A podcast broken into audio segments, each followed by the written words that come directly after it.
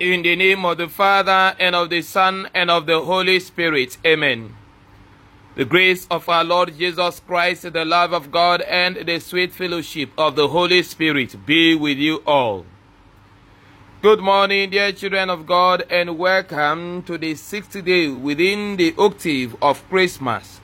Today being the 30th day of December 2021. Let us together invoke the Spirit of God to come dwell in us and make us lovers of God rather than of the world. Come, come, come, Holy Ghost, come. Come, come, come, Holy Ghost, come. Holy Ghost, come. Oh, come, oh, come. Holy Ghost, come. Oh, come, oh, come, come, come. Dear children of God, the title of my homily today is Do Not Love the World. Do not love the world. The first reading today is taken from the first epistle of St. John, chapter 2, from verse 12 to verse 17. And the gospel reading is taken from the gospel according to Luke, chapter 2, from verse 36 to verse 40. John, in the first reading today, warns us very sternly not to fall in love with the world. He specifically addresses this message to every Christian, the elders, the young, the children, the males, the females, everybody, that we must avoid loving the world. What does it mean to love the world?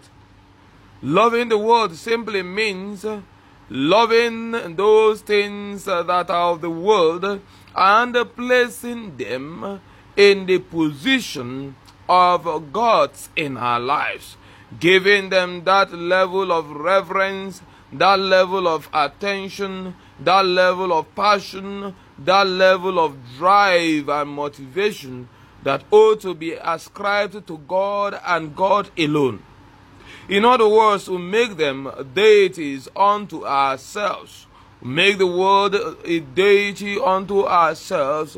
We make the things of the world deities unto ourselves. And his reason is simply that the world is passing. The world is transient. We will outlive the world because we are beyond just mere physical beings. We are a being with a soul. We are a being that is eternal. For we, after transiting this world, shall meet God, who will judge us and give us an eternal reward according to how we have lived our life here on earth. What are those things that makes us lovers of the world or otherwise. The things of the world, the things of the flesh, those are transient, the, transient things that deceives or lures us away from God and makes us give a second place to God in our lives and giving them the places of priority in our lives. This could be money. This could be power. This could be fame. This could be influence. This could be position. This could be pleasure. This could be comfort. Dear child of God, anything that gives or satisfies the mundane desires of the body without taking into account the faith and the comfort of the human soul, especially those things that are earthbound, that are of this world, and that do not live beyond this world, are the things that make us become people that live loving the world and worshiping the world. Yes, there are many people around the world of today who worship literally money. They literally worship beauty. They literally worship the pleasures of the flesh. They literally worship their stomach. There are people who worship landed properties. There are people who worship vehicles, even phones. They can do anything to acquire a particular kind of phone. They are freaks and they can do anything to protect such a thing. Some is has to do with vehicle. They wouldn't mind even killing to acquire a vehicle, and when it comes, they treat it as though it is a god. They're children of God. Anything that takes the place of priority in our lives that is not of God and does not lead us to God is a thing of the world that separates us from God. One may begin to ask, Father, does that mean that money is bad and shouldn't be acquired or used? Does that mean that power is evil? Does that mean that material things of this world are evil, like the phones, the vehicles, the human body, our flesh, the pleasure we derive from the flesh? All of these are they evil? Even my eating, my appetite, my stomach, is it evil? Dear child of God, they are in themselves not evil. What makes us live lives that are evil in the sight of God, that separates us from God and make us lovers and worshippers of this world, is the place we give to these things in our lives. There are people that are extremely wealthy, but they have no attachment to their wealth.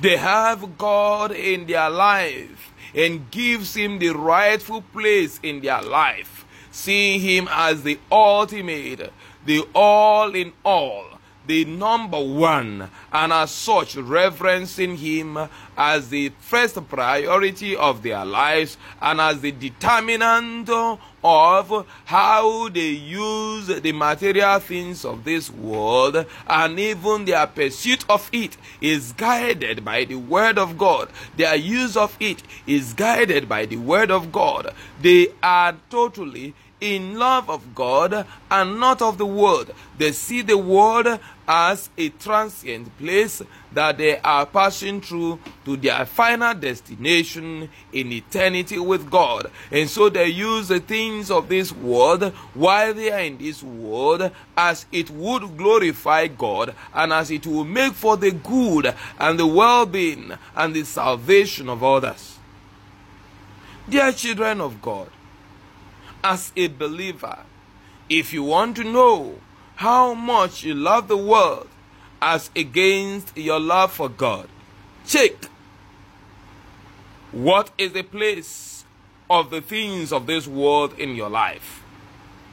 Just opposing it with the place of God in your life. Who rules your life? Who determines the way you live? The way you relate with the things of this world and the use you make of them. Who determines how you go about acquiring the things of this world? Pleasure, wealth, influence, the power, positions of authority. Today, God encourages us to learn from Anna, who was a prophetess after seven years of marriage, she lived all her life in the temple, fasting day and night. She was in the world, but she was not of the world, as Jesus will teach us that we are in the world, but not of the world. Our life must be lived conscious of this fact that will make they make use of the things of this world to the extent that they aid us in our journey towards God in eternity. And so Anna, using the material things of this world, because it is the material resources of this world that is used in building the temple, he spent she spent all her life in the worship of God, prioritizing the place of God in her life as number one, the first and the utmost, above all other things, above comfort, above pleasure, above wealth, above influence, above power, in all of that. Let us learn also from Christ Jesus and his parents who will set aside everything, consecrating the child Jesus to God and in God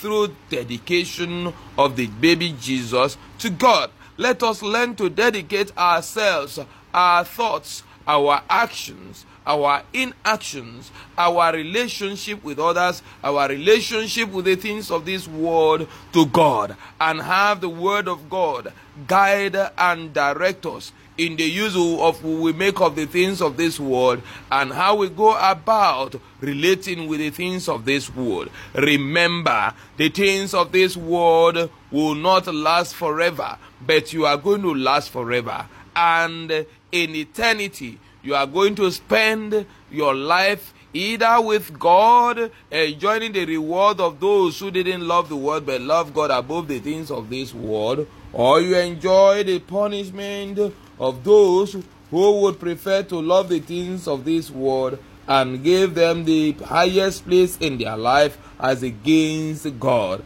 May God continue to bless us and guide us in a path of righteousness and helping us to love Him above all things, in all things, and at all times. The Lord be with you. May Almighty God bless you the Father and the Son and the Holy Spirit. Amen. Be assured of my prayers and my blessings always.